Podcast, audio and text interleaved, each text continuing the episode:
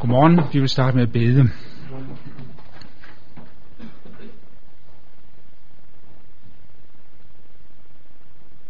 Hellige Far, vi takker dig for dagen i dag, for sundhed og kræfter, og for den hvile, som natten har givet os.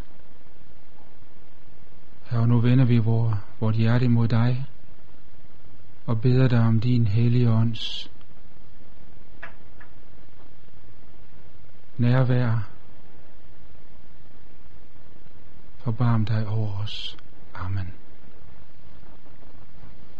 Ja, ved disse tre bibeltimer, der har jeg tænkt mig at stanse ved tre af Guds tjenere i Gamle Testamenter. Tjenere, som Gud havde, på en særlig måde havde udvalgt som hver havde haft deres egen personlige dramatiske erfaring med kaldet. Og alligevel så kommer de i dyb personlig krise. Alle tre. De kæmper med Gud. Flere af dem overvejer seriøst at opgive kaldet. Og jeg tænker mig, at det ikke bare var dem, som opleve det, men at en og anden, måske også os herinde, i perioder i hvert fald har antydninger af det samme. At tjene med Guds ord er ikke altid en dans på roser. Den indre modvilje mod det, man skal, kan opleves lammende. Og det ydre pres kan blive for meget. Eller man kan som en af de tre, vi skal møde, simpelthen ikke klare Guds dagsorden. Tjenesten for Gud kan føre en ind i det dybeste åndelige mørke. Og der er det opmundring at lægge mærke til, at den side ved kaldet fortiger skriften ikke.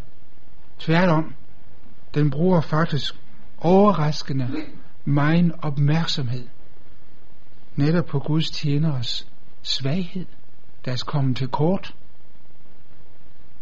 De perioder må de hvor opgive, og hvor deres bøn er, Gud, tag mig ud af dette liv, for jeg magter det ikke længere.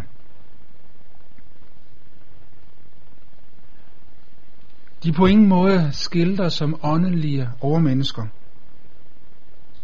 hvem lidelsen bare gør stærk. De er mennesker som vi, på godt og ondt. Og jeg tror, at netop gennem deres svaghed, deres lidelse og deres komme til kort vil Gud tale til os for at møde os. I dag er det profeten Elias. I morgen skal det være profeten Jeremias profet, øh, og for fredag vil det være Jonas. Og teksten til i dag er 1. kongebog kapitel 19, vers 1-18, og det vil vi læse. Side 325 i den danske bibel. 1. kongebog 19. Om nogen har behov for årstal og alt det, så er vi cirka 860 før Kristus det er noget øh, usikkert, øh, fordi denne del af kongebøgerne, beretninger om profeterne, profeterne Elias og Elisha, er netop ikke er sat ind i en specifik øh, årstidsbestemmelse. Kapitel 19 Da kong Akab fortalte Jezebel alt, hvad Elias havde gjort, og hvordan han havde dræbt alle profeterne med svær, sendte Jezebel bud til Elias – Guderne rammer mig igen og igen, om ikke jeg den dag i morgen skal gøre det samme med dig, som du har gjort mod dem. Elias blev bange og drog afsted for at redde livet. Da han var kommet til Beersheba i Juda, efterlod han sin tjener der.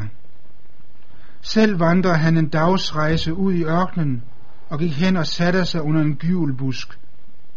Han bad om at måtte dø og sagde, det er nok, Herre. Tag mit liv, for jeg er ikke mere værd end mine fædre. Så lagde han sig ned og faldt i søvn under gyvelbusken. Men en engel rørte ved ham og sagde, stå op og spis. Da han så sig om, var der et nybagt brød og en krukke med vand ved hans hoved. Han spiste og drak, og så lagde han sig igen. Hans herrens engel rørte ved ham for anden gang og sagde, stå op og spis, ellers bliver vejen for lang for dig. Så stod han op og spiste og drak. Styrket af måltid gik han i 40 dage og 40 nætter, til han nåede frem til Guds bjerg Horeb. Der gik han ind i en hule og overnattede. Der lød Herrens ord til ham. Hvad vil du her, Elias? Han svarede, Jeg brænder af nidkærhed for Herren, herskers Gud, for israelitterne har svigtet din pagt. Dine aldre har de revet ned, dine profeter har de dræbt med svær. Jeg er den eneste der tilbage, og mig stræber de efter livet. Der lød det. Gå ud og stil dig på bjerget for Herrens ansigt, så vil Herren gå forbi. Forud for Herren kom en voldsom og kraftig storm, der splindrede bjerge og knuste klipper. Men Herren var ikke i stormen. Efter stormen kom et jordskælv, men Herren var ikke i jordskælvet. Efter jordskælvet kom en ild, men Herren var ikke i ilden. Men efter ilden lød der en sagte susen. Da Elias hørte det, tilhyllede han sit ansigt med kappen, gik ud og stillede sig i hulens åbning. Der lød der en stemme. Hvad vil du her, Elias? Han svarede. Jeg brænder af nidkærhed for Herren, herskares Gud. For israelitterne har svigtet din pagt. Dine aldre har de revet ned. Dine profeter har de dræbt med svær. Jeg er den eneste, der er tilbage, og mig stræber de efter livet. Herren sagde til ham, Vend tilbage af vejen gennem ørkenen til Damaskus, og gå hen og salv Hatzal til konger over Aram. Jehu Nimshis søn skal du salve til konger over Israel, og Elisa, Shafats søn fra Abel Meholah, skal du salve til profet efter dig. Den, der undslipper Hatzals svær, skal Jehu dræbe. Den, der undslipper Jehus svær, skal Elisa dræbe. Jeg vil lade syv tusind blive tilbage i Israel. Alle dem, der ikke har bøjet knæ for Baal, og hvis mund ikke har kysset ham.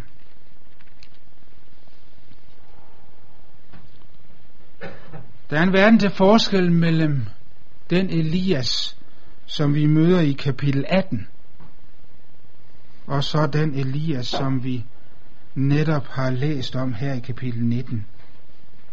Elias, der flygter over hals og hoved, bare fordi et galsindet kvindemenneske, Jezebel, truer ham på livet. Det er ikke til at forstå, at det er den samme mand. Elias, som netop er ankommet til kongebyen Jitral, efter den dramatiske styrkeprøve på Karmelsbjerg, hvor han på stærkeste måde demonstrerede for alle tilstedeværende, at Elias er Gud. Han er Gud. Den virkelige Gud. Den sande Gud. Den levende Gud. Og igennem mere end tre år har Elias konkret erfaret Guds omsorg, Guds beskyttelse, alt imens kong Akabs efterretningstjeneste har sat alle ressourcer ind på at finde Elias. Og endvidere havde Elias erfaret åndens kraft, da han løb foran kongen og hans stridsvogn på vejen fra Karmel til Israel. Alt imens kongen kørte alt, hvad remmer og tøj kunne holde, hvad hans bedste heste kunne trække, så han kunne nå hjem inden regnen indhentede ham. Men under Helligåndens kraft løb profeten foran ham. Elias er en åndens mand. Men da dronningen Jezebel så hører om, hvad der er sket, så truer hun i afsindig raseri med, at Elias skal få den samme skæbne, som de 400 Baal-profeter havde fået. Og da flygter Elias over hals og hoved. Gennem adskillige år har Guds stemme styret ham. Herrens ord kom til ham. Står det igen og igen, hvor Elias' liv tager en ny drejning. Men nu er der ingen indre røst, der styrer ham. Nu flygter han, uden mål og med, har kun et for et i hovedet, og det er at komme bort så hurtigt som muligt. Vers 3. Elias blev bange. Han blev bange. Øh, som ordsprogsbogen kapitel 29 siger det, menneskefrygt kan sætte fælder. Frygten for mennesker er som en fælde, der holder en fast, så man ikke er i stand til at tænke realistisk. Det er noget, der binder. Således ordsprogene 29. Menneskefrygt sætter fælder. Måske Elias havde håb på, at denne voldsomme, dramatiske sejr ude på Karmel, som har givet genlyd, og så fik alle til stedeværelse til at falde på knæ og udtrykke den gamle bekendelse, Herren er Gud, Herren er Gud. Måske Elias havde håbet, at det også kunne påvirke dronning Jezebel og hele kredsen omkring hende. For det var fra hende, al påvirkningen udgik, og som nu havde styret landet i afskillige år. Men det skete ikke. Ingen ændring overhovedet. Modstanden var om muligt blevet endnu mere intens. Havde Elias håbet på en vækkelse, som med tiden også ville gør modstanden fra hoffet tavs, så blev han til, gjort til skamme. Alt håb synes ude for Guds rige. Vreden og hadet, forfølgelsen, er lige så stærk som altid. Men der er en vigtig forskel. Før havde Gud skjult sin tjener. Nu blev han konfronteret direkte med dronningens vrede i den by, hvor hun selv boede, og hvor hendes specialstyrker havde deres hovedkvarter. Elias blev grebet af frygt og flygter. De stærkeste åndelige sejre kan føre til de mest smertefulde nederlag. Og det hænger sammen med, at intens åndelig kamp ofte følges af en stærk udmattelse og sårbarhed på det mentale plan og på det åndelige plan. Og der har vi lettere ved at give op. For det andet, så går tingene under tiden anderledes, end vi forventer. Og det fører let til resignation og til bitterhed. Der kom måske ikke det åndelige gennembrud, som vi havde forventet, som vi måske havde fået vidshed for, og som vi bad om. Den stagnation, som var gældende under vores forgængere, fortsætte måske under vores eget præstetjeneste. De tegn på åndelig gennembrud, vi måske kan opleve, er kun som spredte løse blade, der hurtigt blafrer væk.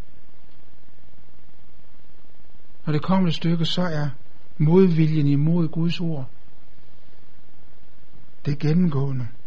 Bagtagelse, aktiv modstand, eller måske blot den venlige ligegyldighed.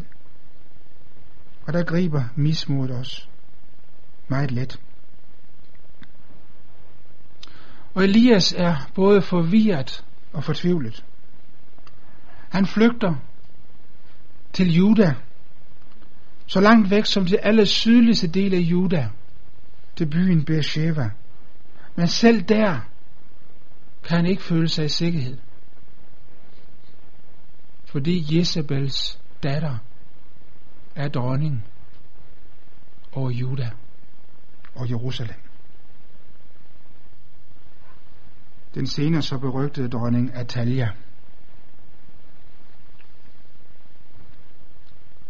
Så Jezebel, så undskyld, øh, Elias efterlader sin tjener i byen Beersheba og drager ud i ørkenen.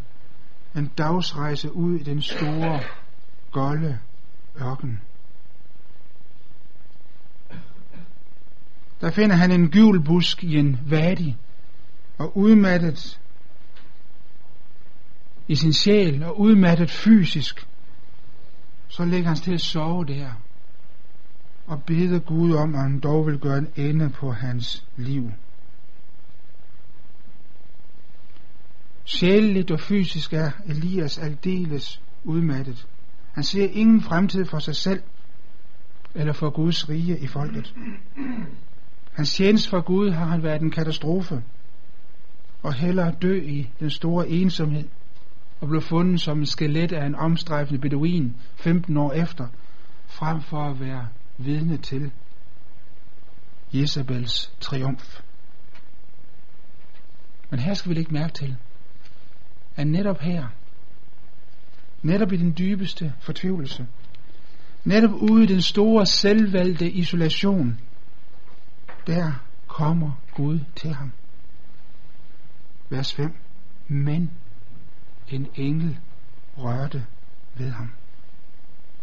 I vers 7 forstår vi, at denne engel er Herrens engel. Med andre ord, Gud er ikke færdig selvom Elias havde opgivet alt. Englen rørte ved ham. Det lille ord antydes Guds medfølelse, Guds ømhed, Guds barmhjertighed imod ham. Der lyder ingen bebrejdelser, fordi han i menneskefrygt og i fejhed har flygtet. I stedet møder han en berøring. Og han finder brød og vand, friskbagt brød og koldt vand. Men Elias er så mentalt lammet, så han knap nok sanser det helt usædvanlige. Ude i ørkenen, i en tør vadi, og finde nybagt brød og en kande med vand. Så han lægger sig til at sove igen. Sikker på, at det hele bare er en, en feberfantasi, han har haft. Så rører englen ved ham på ny og byder ham rejse sig og spise.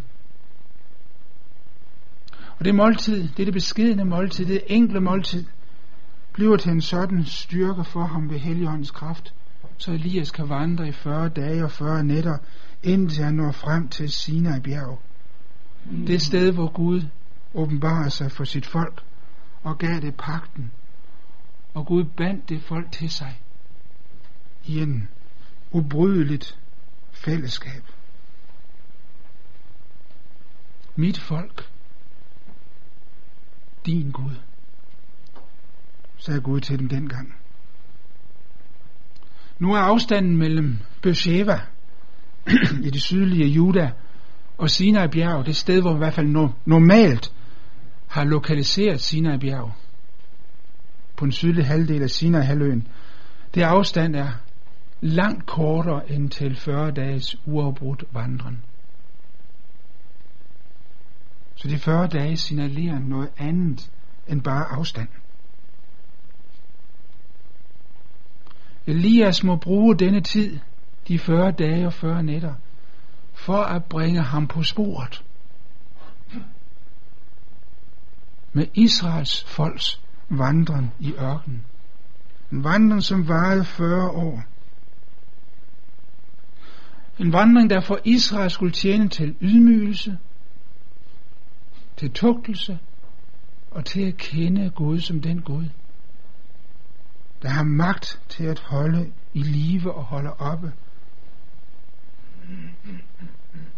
Det var essensen af de 40 års vandring i ørkenen. Men de 40 dages og 40 nætters vandring skulle også lede Elias til at identificere sig med en anden, nemlig med Moses. Moses, der opholdt sig på Guds bjerg i 40 dage og 40 nætter, da han modtog lovens tavler. Elias vandrer for at møde Gud sådan som Moses gjorde det. Og det blev i vores tekst også markeret på den måde i vers 8, at det hedder til Elias nåede frem til Guds bjerg, Horeb. Guds bjerg, Horeb. Det er nøjagtigt den samme formulering, som vi møder i 2. Mosebog kapitel 3, da Moses vogtede for og nåede til Guds bjerg, Horeb kapitel 3, vers 1. Og der åbenbarer Gud sig i den brændende tornebusk. Elias søger til det sted, hvor Gud gav pakten. Han måtte tilbage til rødderne for troen på den ene Gud. Det, som til synland havde spillet helt falit i Israel.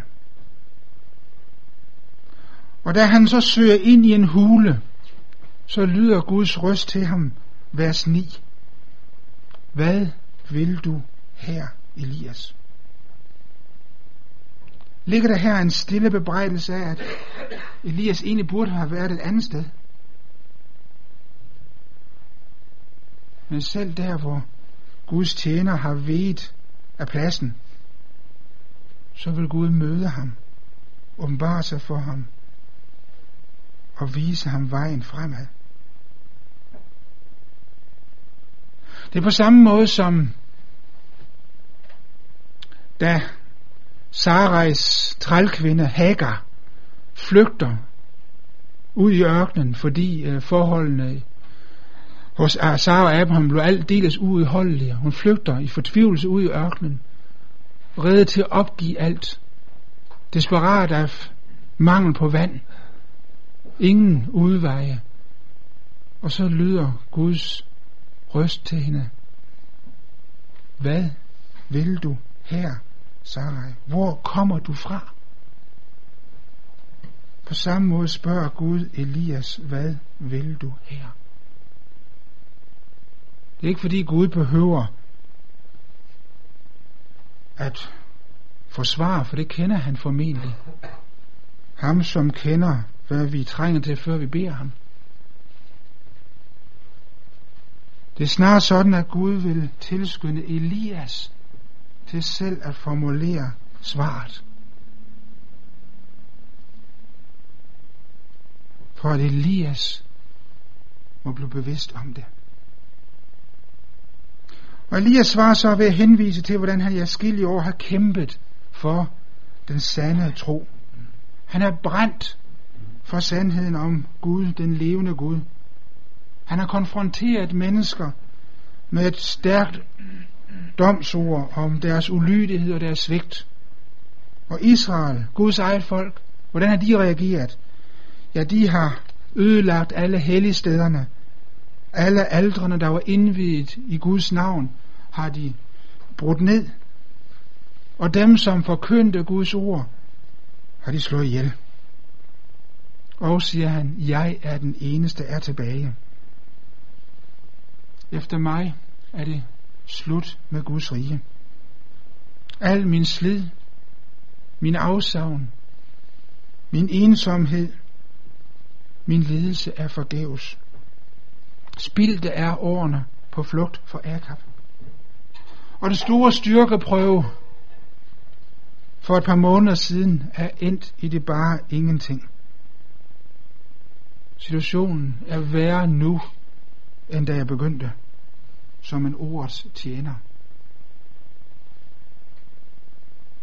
Ved Elias' stærke udsagn, jeg er den eneste, er tilbage, og mig stræbet efter livet, hører vi ligesom en antydning af bitterhed og at Gud ikke gør noget. At de ugudelige får lov at regere, som de vil, og ikke på nogen måde bliver stanset i deres umådeholdende, aggressive afgudstyrkelse. At Gud bare tolererer lidelsen, ydmygelsen, martyriet. Jeg er den eneste, der er tilbage. Og hvad svarer Gud af sin tjener, vers 11-13? Ja, for det første så viser Gud sin magt og sin nærvær. Det er det første, vers 11-13. Og dernæst så taler han til profeten, vers 15-18. Og de to sider, de to dele, hører sammen. De matcher hinanden. Den ene svarer til den anden. Det Gud gør, modsvares af det han siger til Elias. På samme måde som han manifesterer sig gennem naturens dramatisk voldsomme kræfter, og selv træder frem i den stille susen. På samme måde sker hans ødelæggende gerning gennem tre forskellige skikkelser, men selv er Gud at finde. Ikke i dommen og ødelæggelsen, men i den lille skare af 7.000, der ikke er fuldt med strømmen, men er holdt fast ved tilbedelsen og troen på pagtens Gud. Det første Elias hører er en voldsom, ødelæggende storm, som river klipperne løs, så de styrter ned i slugterne dybt nede. På det andet er der et voldsomt jordskælv, der gennemryster bjerget. Og for det tredje hører han og fornemmer i det mørke, han befinder sig, en voldsom ild. Men Gud er ikke i noget af dette, hverken i stormen, i jordskælven eller i ilden. Gud udvirkede det alt sammen.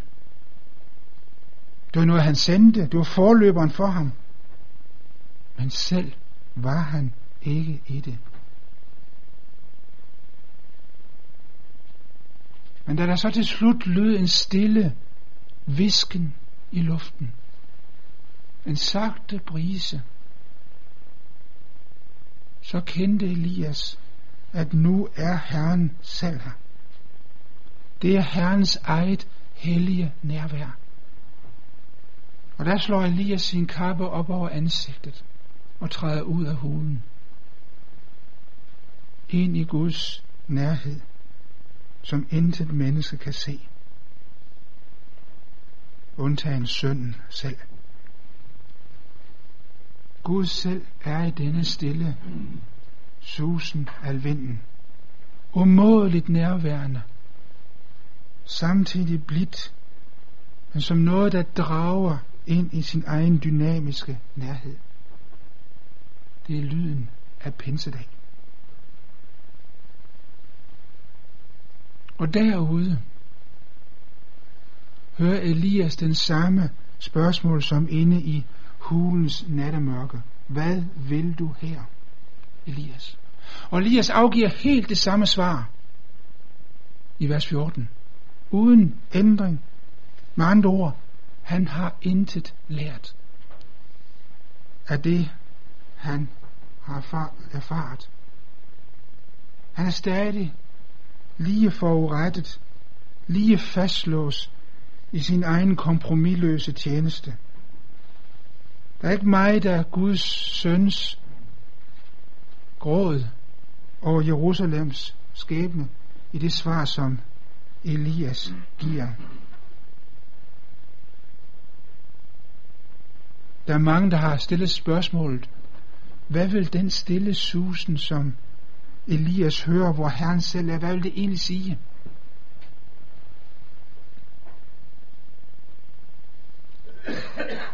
Det er ikke evangeliets milde røst, som profeten Elias havde overset og forsømt, og som han nu blev mindet om. For dem, som Elias skal gå tilbage og salve, er alle sammen domsredskaber. Selv profeten Elisa, hans efterfølger, har en, en gerning, en opgave, der består i at dræbe. Så det er dommens virkelighed, som Elias skal sætte nogen til, skal salve nogen til at udføre. Den stille susen må referere til noget andet. Gud svarer ham ved at byde ham salve tre personer. Først Hatzael, en hedning, en aramæer. En, som på ingen måde kender Israels Gud. Den Hatzael skal salves til ny konge over aramæerne, nabofolket. Og han regerede meget længe, i mere end 40 år. Og denne Hazael brugte Gud til at svække Israel dramatisk. Israel mistede store landområder til armæerne i den periode, hvor Hazael var konge. For det andet, han skal salve Jehu, Nimshis søn, som ny konge over Israel. Det blev Jehu, som kom til at udrydde hele Akabs hus og slægt, inklusiv Jezebel. Og alle, som havde indført den fynikiske Baal-kult. Og endelig skulle han salve den unge Elisa som profet og efterfølger. Disse tre skikkelser er domskikkelser. De udfører den samme gerning på hver deres måde, på hver deres niveau. Disse tre svarer til stormen, til jordskælven, til ilden. De går forud for Gud. De gør, hvad de skal gøre på hans befaling, fordi han vil det. Men, de, men Gud er ikke i det. Derimod er den stille susen det vil sige Herren selv at finde i den lille kreds af 7000, der ikke har bøjet knæ for Baal. Dem, der er, som Paulus siger det i Romerne 11, udvalgt af noget. De er som den stille visken. De er bærer af Guds nærhed. Fordi denne rest, denne gruppe, ikke er skabt af noget menneskeligt. Ikke er udsprunget af den menneskelige trang til religiøsitet, men er skabt ved Guds ånd. Den er født af noget ovenfra. Hvad vil Gud da sige os igen, profeten Elias, hans nederlag, hans lidelse? Der er tre ting, som har slået mig. For det første, så lærte Elias på Horeb, at Guds rige ikke står og falder med ham som person. Guds riges fremtid er ikke afhængig af ham. Elias oplever sig stående fuldstændig alene han så det således, at alt var slut med ham. Og det virker som om, at Jezebel og alt, hvad der var med hende, bare fik større og større magt. Men det var ikke op til Elias at virkelig gøre dommen over dem, eller at se den blive realiseret. Dommen ville komme, opgøret ville, ville indtræffe i Guds time. Jehu og Hatzael blev konger adskillige år efter Elias' død. Måske 15 år, måske mere, efter at Elias var død og borte. Jeg tror, en meget træthed i vores åndelige tjeneste skyldes, at vi ser det sådan, at Guds riges fremtid står og falder med os personligt. Med andre ord, at Guds riges muligheder er bundet uløseligt til vores muligheder. Og at vor kommen til kort er ens betydende med, at Guds ord kommer til kort. Nej, siger Gud igennem Elias. Du er en del af en større helhed. Du er ikke alene. For det andet, så kender Gud dem, der hører ham til, vers 18. Jeg vil lade 7000 blive tilbage. Profeten var slet ikke den eneste, selvom det han havde oplevet, og det han hele tiden gentog. Der er en menighed. Der er en skare. Under tiden er den skjult. Under tiden ser vi den ikke men den er større, end vi tror. Og den kan være der, hvor vi ikke forestiller os det.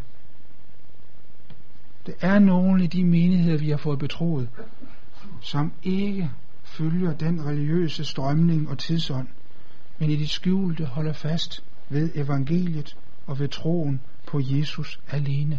Gud kender dem. For det tredje, så vil Gud selv opretholde sin menighed. Jeg vil lade 7000 blive tilbage. Trods hele statsmagtens og den offentlige mening, så er Gud suveræn. Kristus vil ikke lade dødsrigets porte få magten over sin kirke. Og menigheden skal bestå ikke på grund af vor kraft, men på grund af Guds løfter. Og midt i vores svaghed, afmagt og komme til kort. Men fordi Gud vil det. Fordi han er i den stille susen. Og til slut Hebræerbrev kapitel 12, vers 3. Hold jer ham for øje, som fandt sig en sådan modstand fra syndere, for at de ikke skal blive trætte og miste modet. Hold jer Jesus for øje, som fandt sig en sådan modstand fra syndere, for at de ikke skal blive trætte og miste modet. Amen. Vi vil tage os tid til nogle få øjeblikke med stillhed og så vil jeg slutte med bøn. Lad os bede.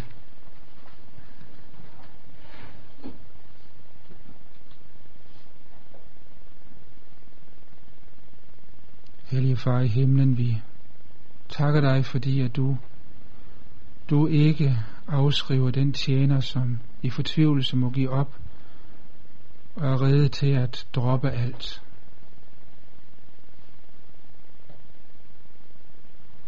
Tak, at du møder ham med din egen uendelige godhed.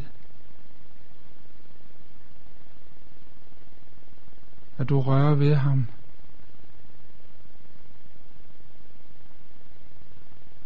At du på ny åbenbarer dig for ham. Hellige far, vi tilbeder dig Du som virker os igennem vores svaghed, og som fører dit rige igennem,